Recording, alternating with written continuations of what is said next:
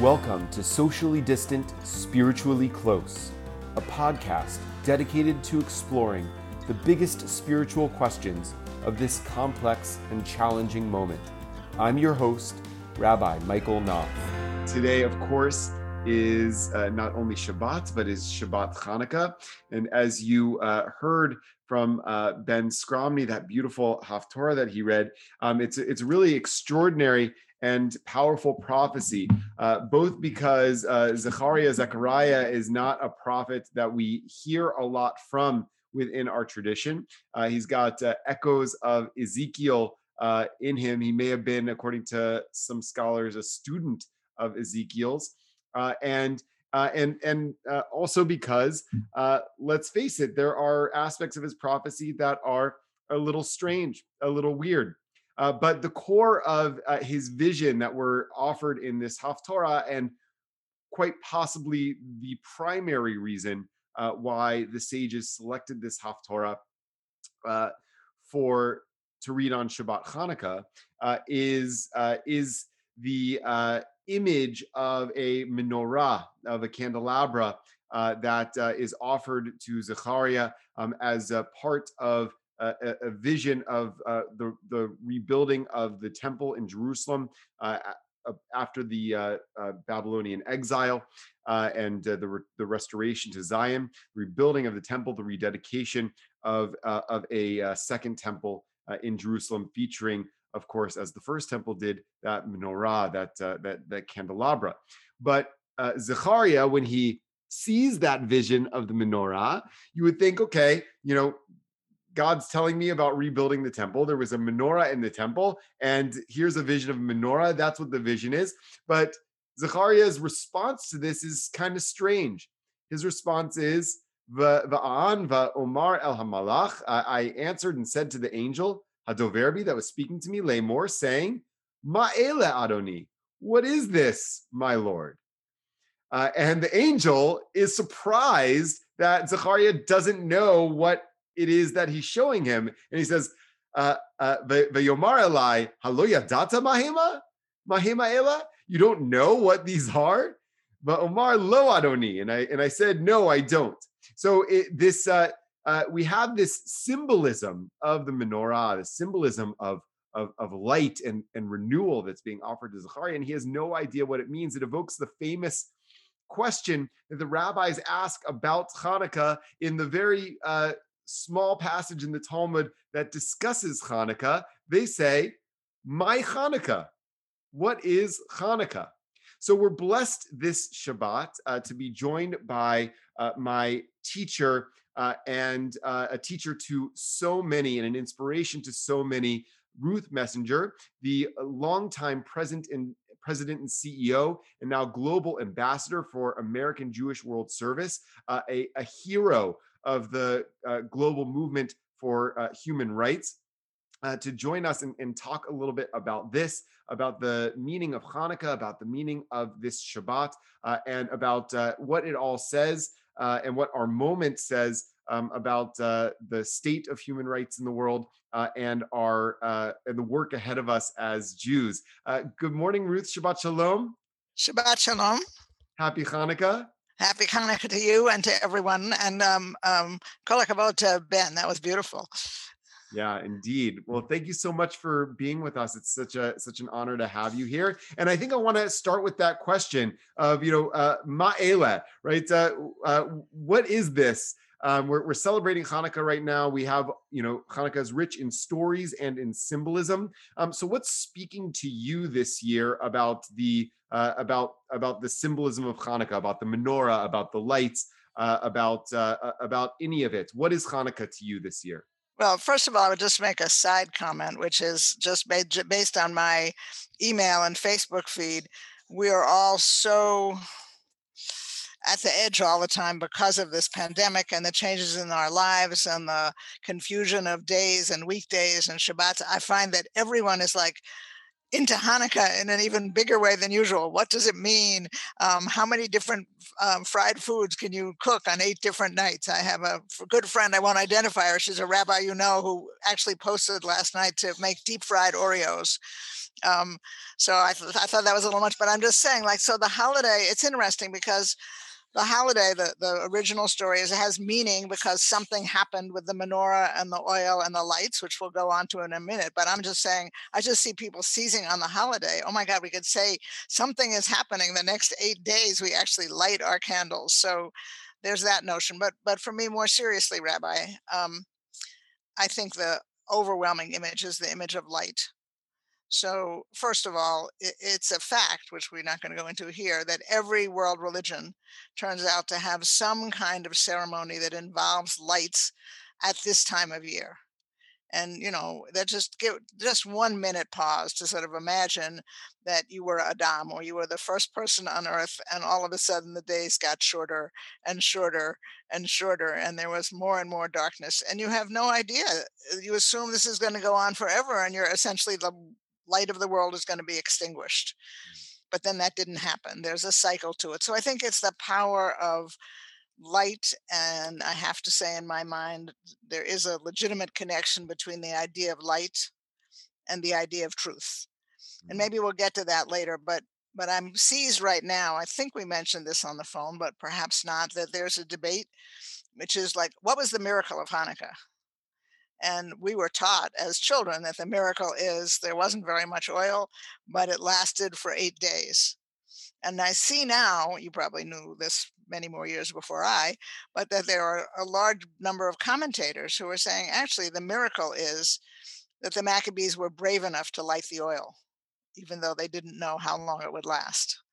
And so that actually speaks to me because that's the idea of stepping forward, taking risks, which, as you know, is what so much of the work of American Jewish World Service is finding people in the world who step forward, take a risk, and try to expand the amount of light. Mm. And then I have one more thing because I try to do my homework. After you and I talked, I did a little research and I discovered something wonderful that would. I didn't tell you.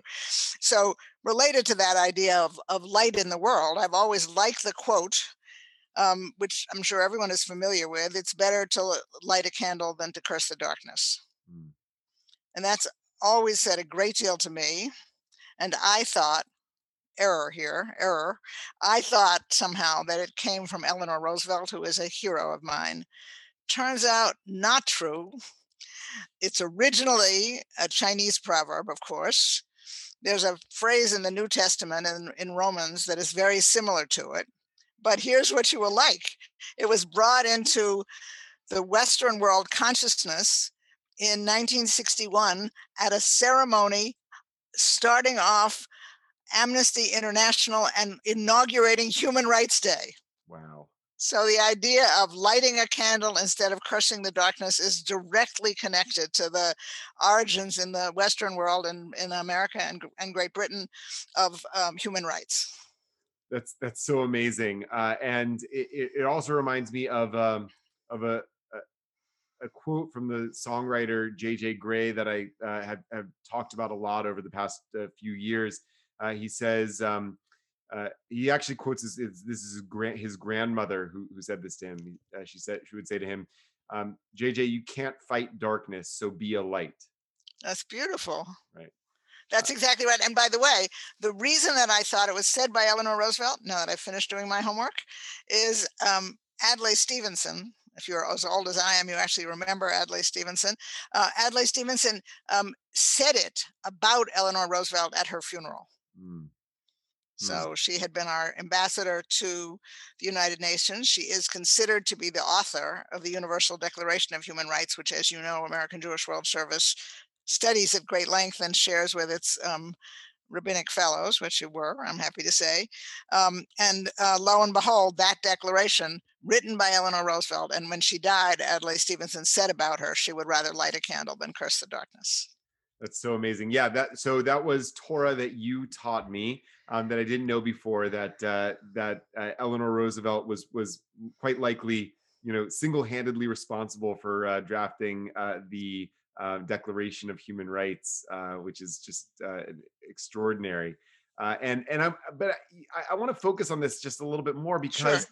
you know you've you've uh, spent a lifetime um, you know not cursing the darkness but uh, trying to increase the light but i but and you've done that in you know in in, in a lot of dark places and uh, during a lot of dark times like you you you know in in your travels uh in you know in in your work like you have experienced i think some of the worst of humanity. You've experienced some of the most most difficult and intractable challenges um some of the most you know horrific uh, abuses uh, of uh, you know of, of human rights uh, and uh, and and you know degradation of, of democratic norms uh, and, and so you know and yet you you seem to look at this world and you know you don't see the darkness you see the possibility for adding light so how do you do that and how can we do that So that is for me that and remember when I um, I love my 18 year tenure running American Jewish World Service, but I didn't start it. So when I came to it, it was a small organization, but it introduced me for the first time and then became the core of our work to the fact that there in every situation there are people who step forward who run these risks. I love I love your um, matter of you can't fight the darkness, but you can go out and be a light. So, as you know, American Jewish World Service, and I, this is an answer to your question, is when I do this work, I would endlessly meet people who clearly were coping day in and day out. I say thank God for me, but with more darkness than I'm likely to ever know in my life, with real threats to their lives um, on issues of human rights, um, uh, freedom to be, freedom to own the land, and yet they would step forward. They would run the risk. They would not only, as it were, light a candle, Michael, but they would share their light with others. They were they were indigenous leaders. They were people who understood the principle that we all need to keep understanding the power of organizing. And they would their their motto, very much like the grandmother you quoted, seemed to be like you can only fight darkness by being a light. And so I take that into first of all, the answer to your question is that's that's not just what sustains me. Those individuals, and I could name many of them, are people who give me hope every day. The ones that I still am in touch with, the ones whose stories I know. The fact, indeed, that we we have supported some indigenous leaders who lost their lives fighting for the, their own rights and the rights of their communities. But what does that say to me? It says to me that at any time, and I think this is such a time, our responsibility is to add light wherever we are, to believe in the possibility of change, and to commit ourselves, each of us, to fighting for human rights, fighting for truth, fighting for democracy. So we're a bit besieged right now. No one, no one uh, denies that. I mean, we're coping with this um, pandemic. We're at a a moment, or seems to be a rather extended moment of political upheaval in our own country. Where do we go? How do we bring people more together? How do we create a better future? And so this holiday speaks and Hanukkah, the idea of light, lighting my own menorah, and the conjunction with Human Rights Day seems to me to speak directly to that. We don't want to suffer the darkness. And frankly, and this is perhaps the bigger challenge, Michael, we don't want to just replicate the past. We want to improve on it. We want to figure out how do we make it better? How do we bring in more light? How do we bring in more holiness? And the answer is for sure that's going to take our, our taking a lot of risks, trying to find ways to work together, trying to find ways to work across lines of difference.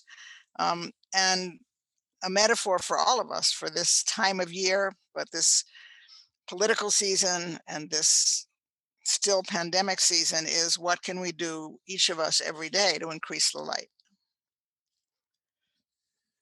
you know as uh, as as you were sharing those beautiful reflections you know my mind went to some of the um, uh, individuals and organizations that uh, I was privileged to meet when when we traveled together to Guatemala, um, who you've known for for some time, but it was the first time that I met many of them.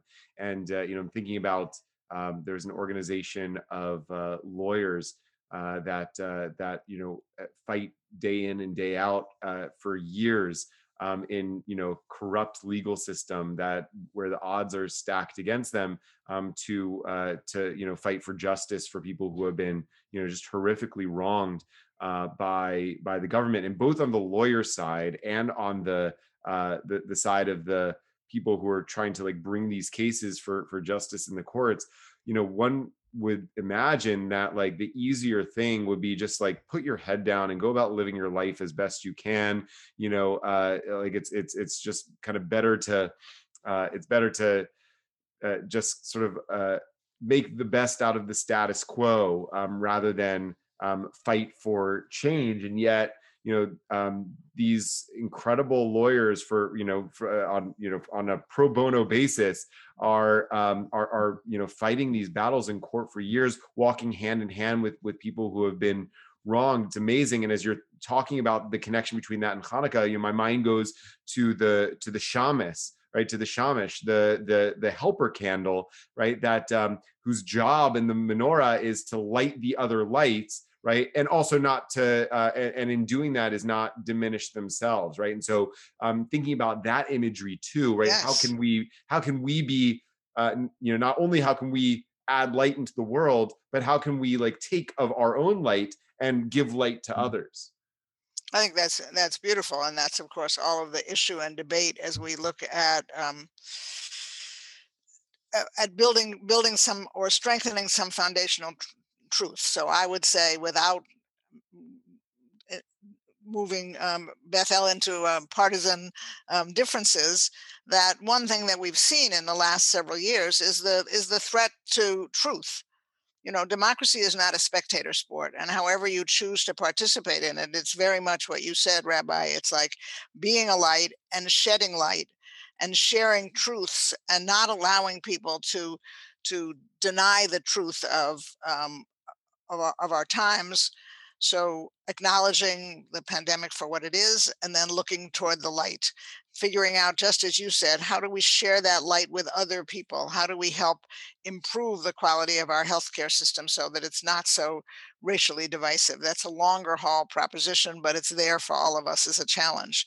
But but when you talk about sharing the light, it's also it's recognizing each of us that there are privileges that we enjoy, as, as you know, from spending, a, for me, spending a lifetime traveling to places like Guatemala and much worse, um, you realize um, how many challenges there are for most of the people in the world and how much, therefore, you need to be um, a spreader of human rights, a spreader of truth.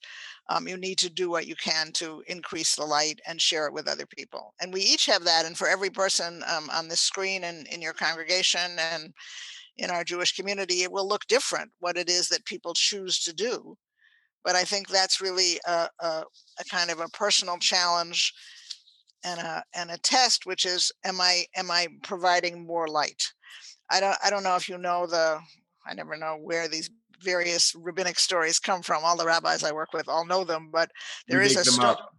There is okay. There is a story I'm told um, about the students who were studying at night with their rabbi, and and the rabbi said to them, "Can you tell me when you know that it is now daylight, not no longer night?"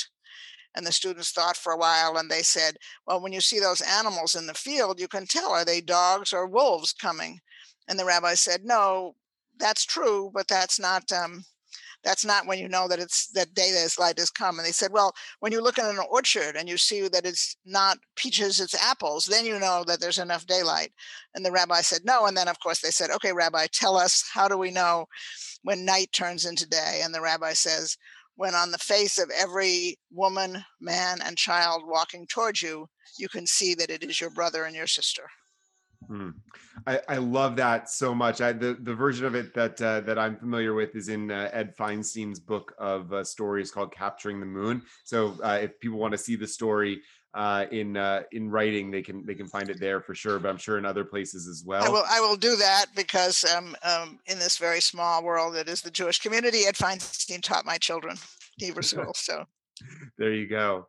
Um, so I, and I love that story and and um, you know, as as we've been talking about this, uh, and and also the fact that other cultures, you know, uh, celebrate uh, these uh, holidays that are centered on light during this time of year, you know, when I got when I came to Richmond, um, there's of course we have uh, we're actually I think kind of famous for our our tacky Christmas lights here. You know, so people just kind of go over the top of their Christmas lights in Richmond. We have several places in Brooklyn and Queens that are similarly famous. Sure. Go ahead.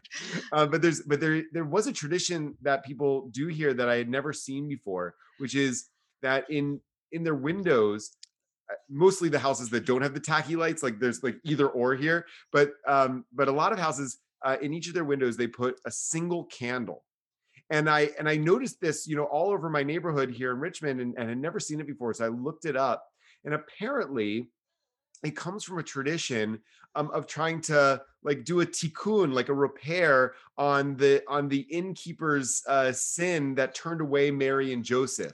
Uh, in, in the ah. Chris in the in the nativity story, right? And so you're saying like our light is on we would take in wayfarers like we would we would bring in people into our home. And that's exactly what you're talking about right? You know that there's light when you can see that the that the that the migrant who's coming to you who has no money like should have a place in your home okay right? that's is welcome that's, under your roof. that's beautiful and i can actually share then a christian jewish holocaust era story but this one i know to be true um, and maybe um, maybe I, ha- I encourage you to study him also. But there is a pastor. There are several books about him named Andre Trocmé, um, who was a pastor in a Huguenot Protestant area of France in um, eastern France in a kind of mountain community with his with his wife, um, and he figured out um, as he heard what the Nazis were doing, he figured out that if Jews were escaping from Germany, one way they would escape was through a mountain pass that ended up in his town of Chambon.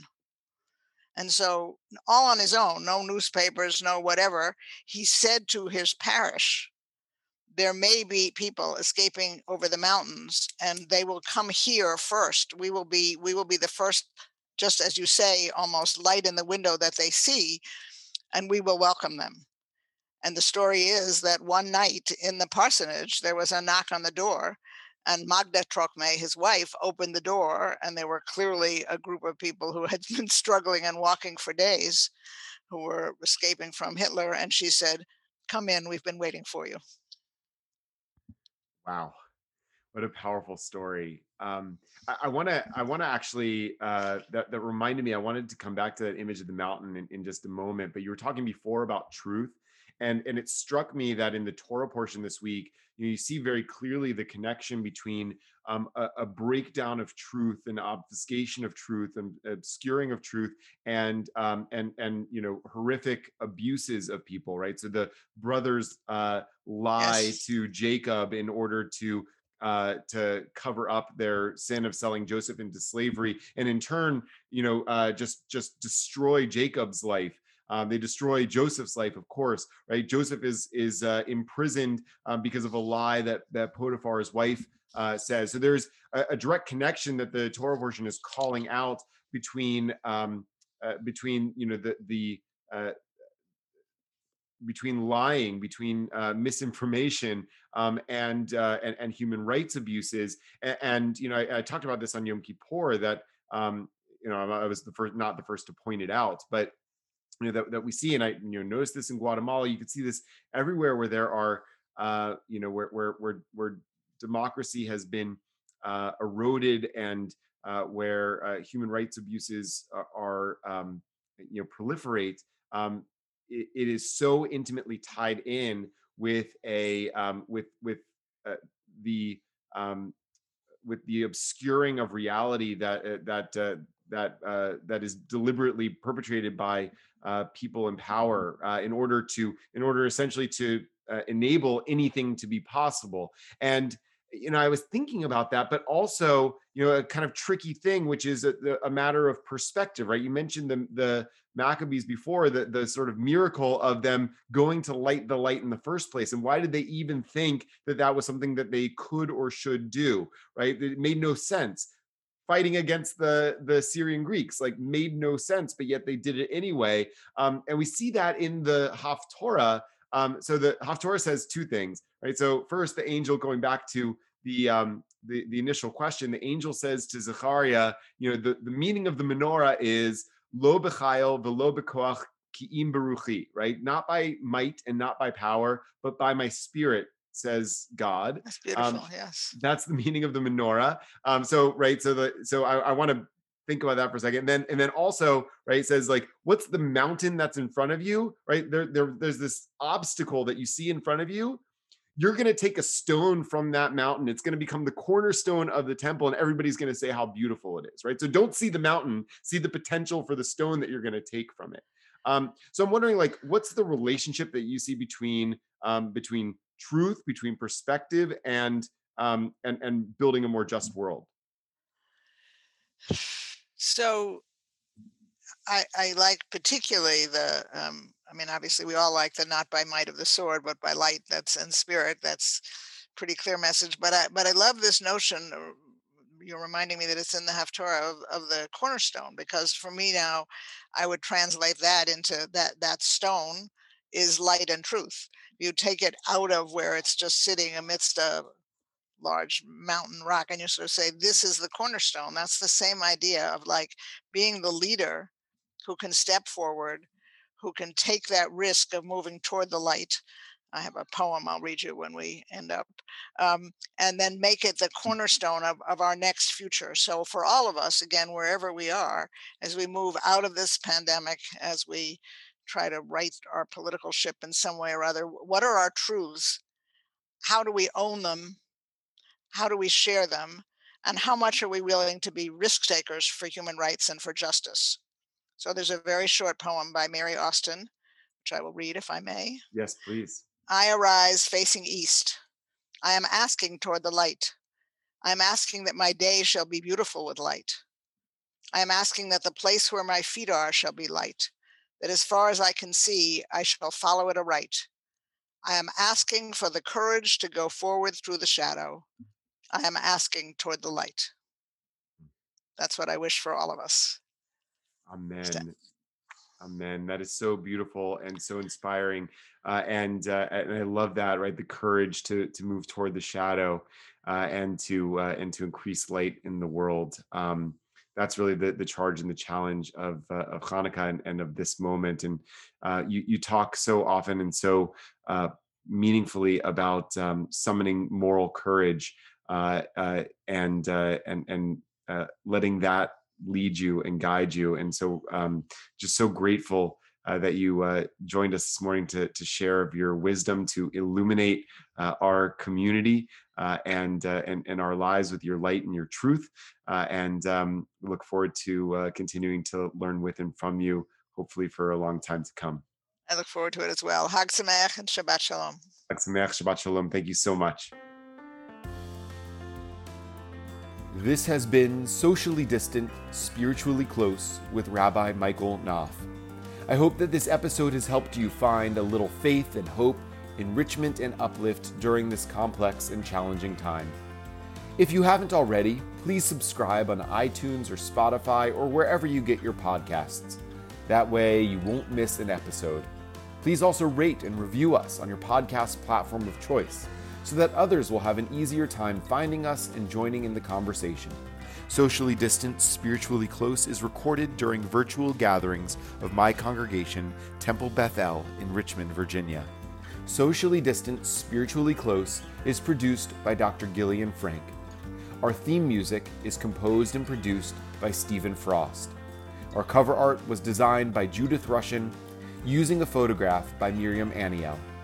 I have been your host, Rabbi Michael Knopf. Until next time, take care of yourselves and each other.